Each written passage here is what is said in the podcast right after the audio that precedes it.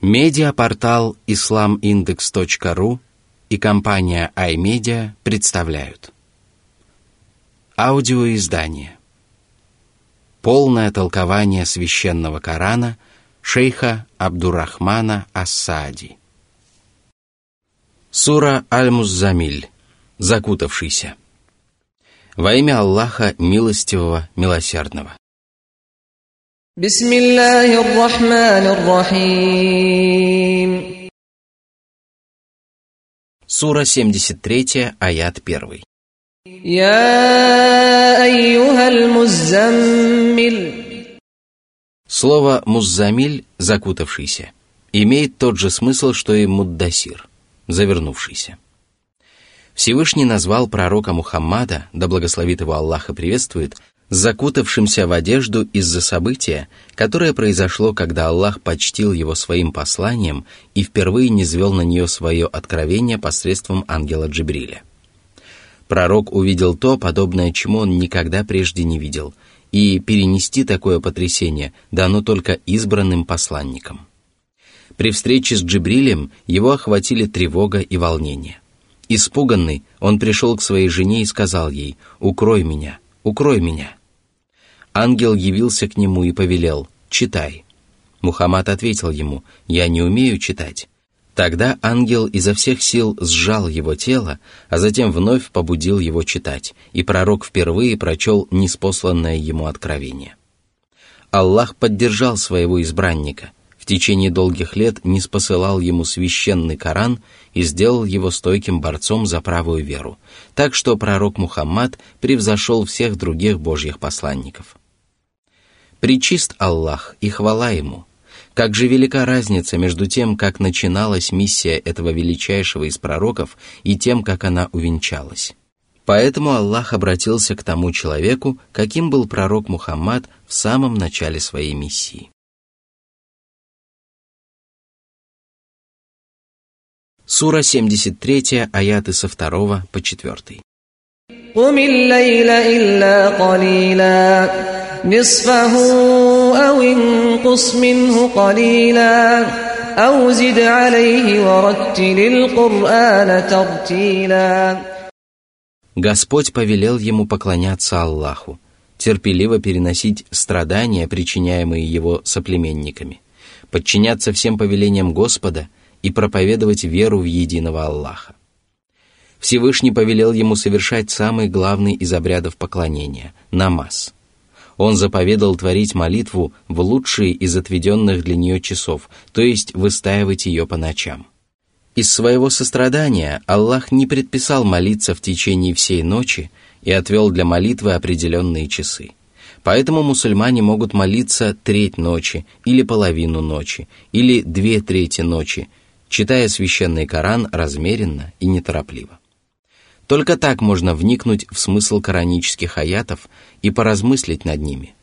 Такое чтение пробуждает сердца, готовит их к восприятию Писания и заставляет их поклоняться Аллаху. Сура 73, аят 5.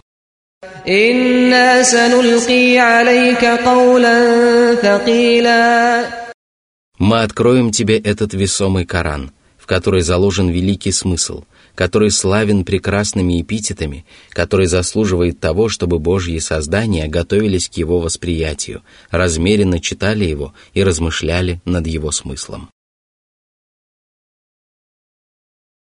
Сура 73, аят 6.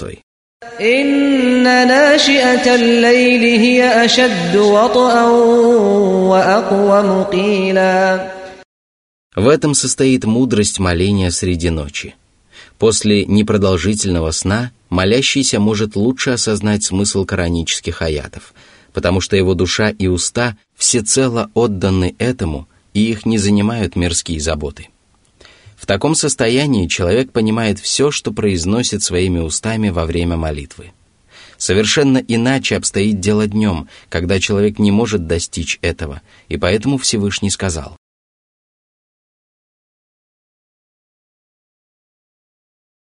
Сура 73, аят 7.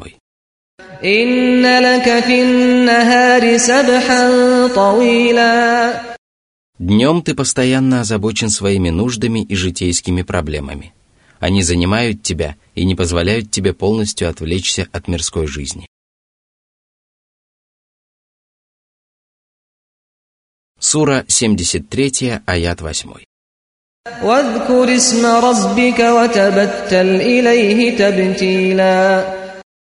Полностью предайся своему Господу и обрати к Нему свои устремления – а для этого ты должен отречься от творений, возлюбить Аллаха и совершать только то, что приближает тебя к Нему и помогает тебе снискать Его благоволение.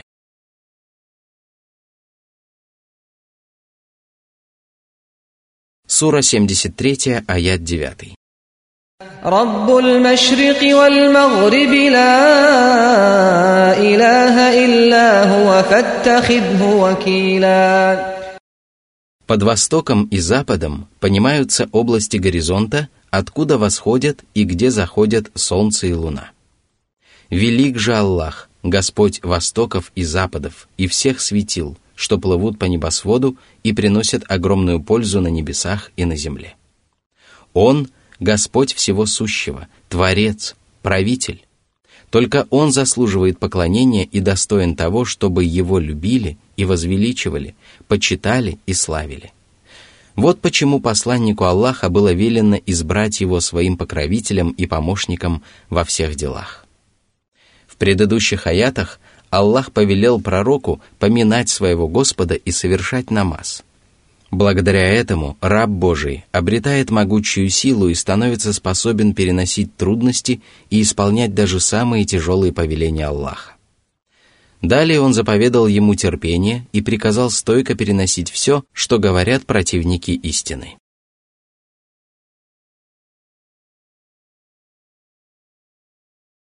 Сура 73, аят 10.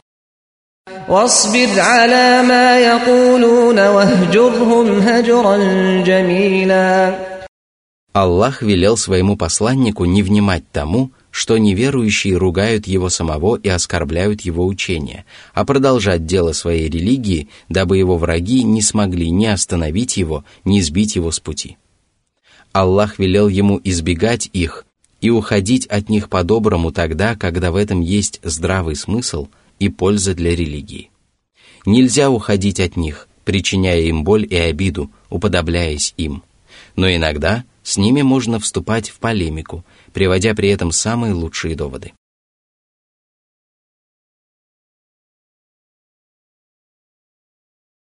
Сура 73, аят 11.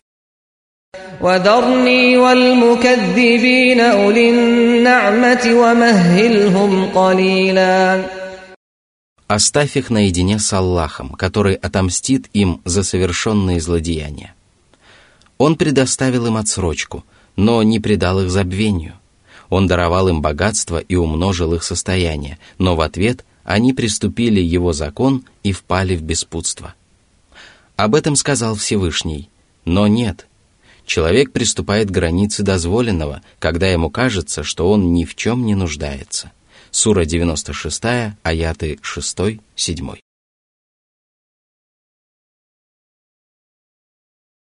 Сура 73, аяты 12-13.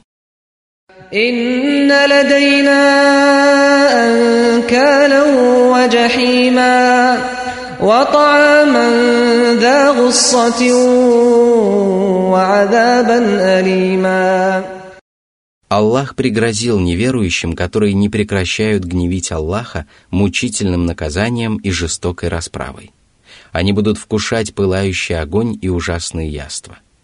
Из-за их горечи, отвратительного вида, противного вкуса и скверного гнилого запаха адские мученики будут давиться этими яствами. Воистину, они испытают самое болезненное и ужасное наказание.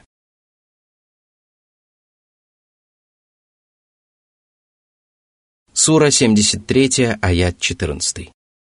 يوم ترجف الأرض والجبال وكانت الجبال كثيبا مهيلا Земля и горы будут сотрясаться от великого ужаса, а некогда могучие, твердые и непоколебимые горы превратятся в сыпучий песок, после чего станут развеянным прахом.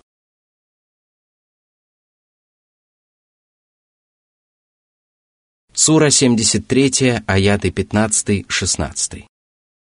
إنا أرسلنا إليكم رسولا شاهدا عليكم رسولا شاهدا عليكم كما أرسلنا إلى فرعون رسولا فعصى فرعون الرسول فأخذناه أخذا وبيلا Всевышний учит нас славить и благодарить Его за то, что Он отправил к нам своего пророка, который благовествовал и увещал на доступном людям арабском языке и который будет свидетельствовать о деяниях, совершаемых мусульманами.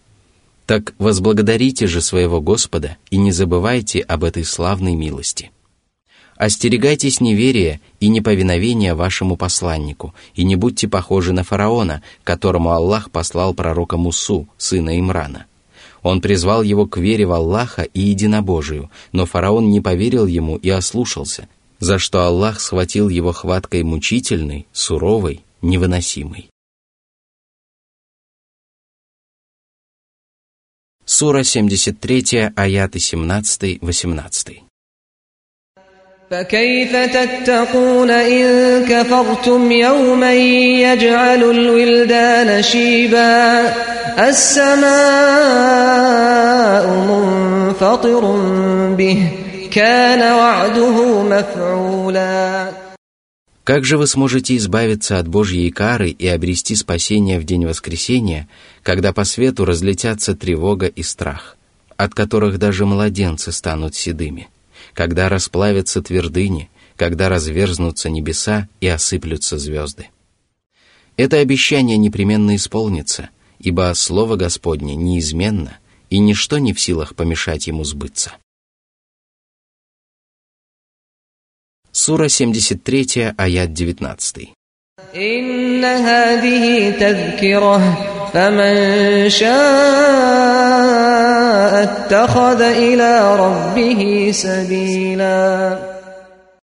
в этой проповеди Аллах поведал об ужасающих явлениях, которые произойдут в день воскресения. Она служит напоминанием для богобоязненных рабов и поддержкой для верующих. А всякий, кто пожелает, может стать на путь, ведущий к Аллаху, и придерживаться законов, которые Он разъяснил самым лучшим образом – в этом аяте содержится доказательство того, что Всевышний создал для своих рабов условия самим принимать решения и даровал им достаточно сил для этого. Это полностью опровергает взгляды джабаритов, считающих, что человек совершает дела, не имея собственной воли. Подобные воззрения противоречат как логике, так и священным текстам.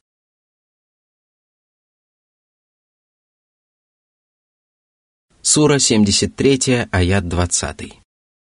إن ربك يعلم أنك تقوم أدنى من ثلثي الليل ونصفه وثلثه وطائفة من الذين معك والله يقدر الليل والنهار علم أن لن تحصوه فتاب عليكم ۖ فاقرؤوا ما تيسر من القرآن.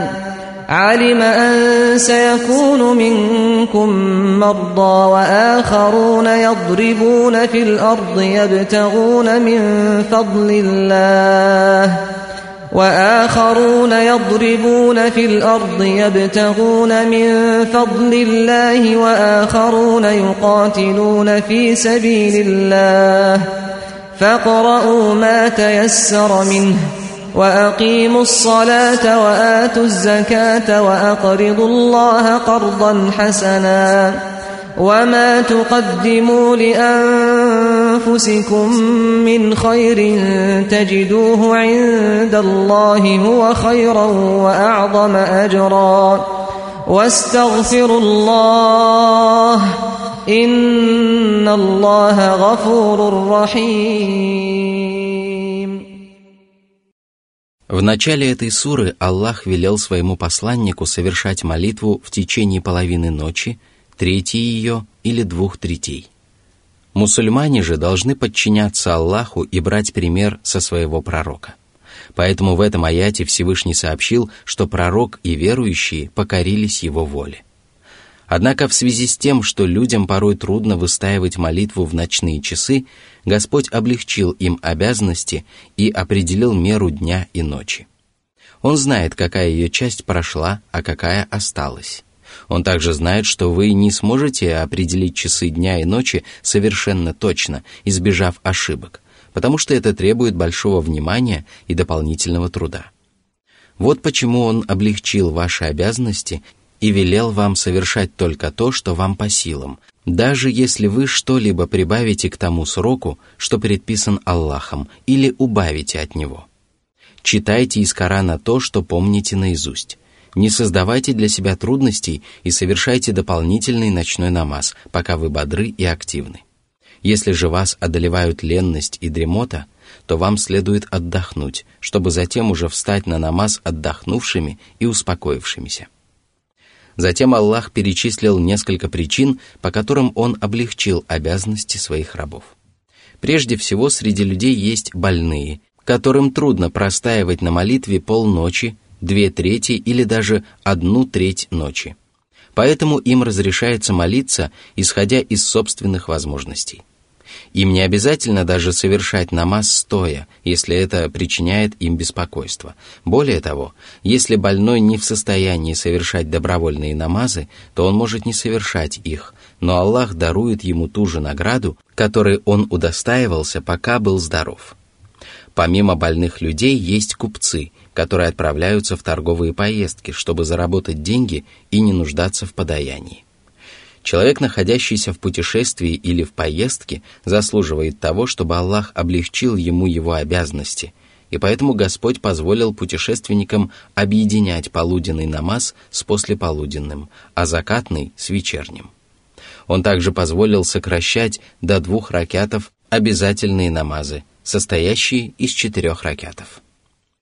Помимо них среди вас также есть бойцы, которые сражаются на пути Аллаха. Вот почему вам дозволено читать из священного Корана только то, что вам доступно. Всевышний облегчил свои предписания как для здоровых людей, живущих в родном городе, так и для больных и путешественников.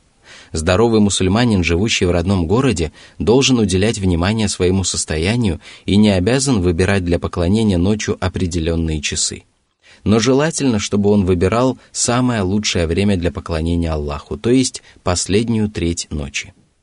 Что же касается больных и путешественников, то независимо от того, отправились они в путь ради торговли, поклонения Аллаху, священной войны, паломничества или чего-либо иного, они не должны обременять себя дополнительными обрядами поклонения. Слава же Аллаху за то, что Он не сделал законы своей религии тягостными для нас, облегчил их и бережливо позаботился о судьбе своих рабов и интересах их религии, плоти и мирской жизни.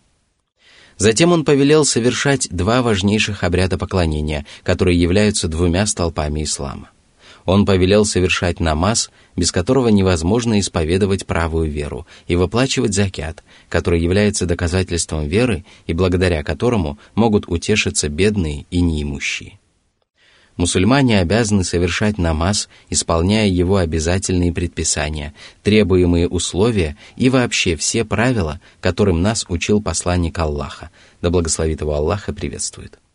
Наряду с этим они должны раздавать из заработанного честным путем имущества обязательный закят и добровольную милостыню, совершая это искренне ради Аллаха и с добрым намерением.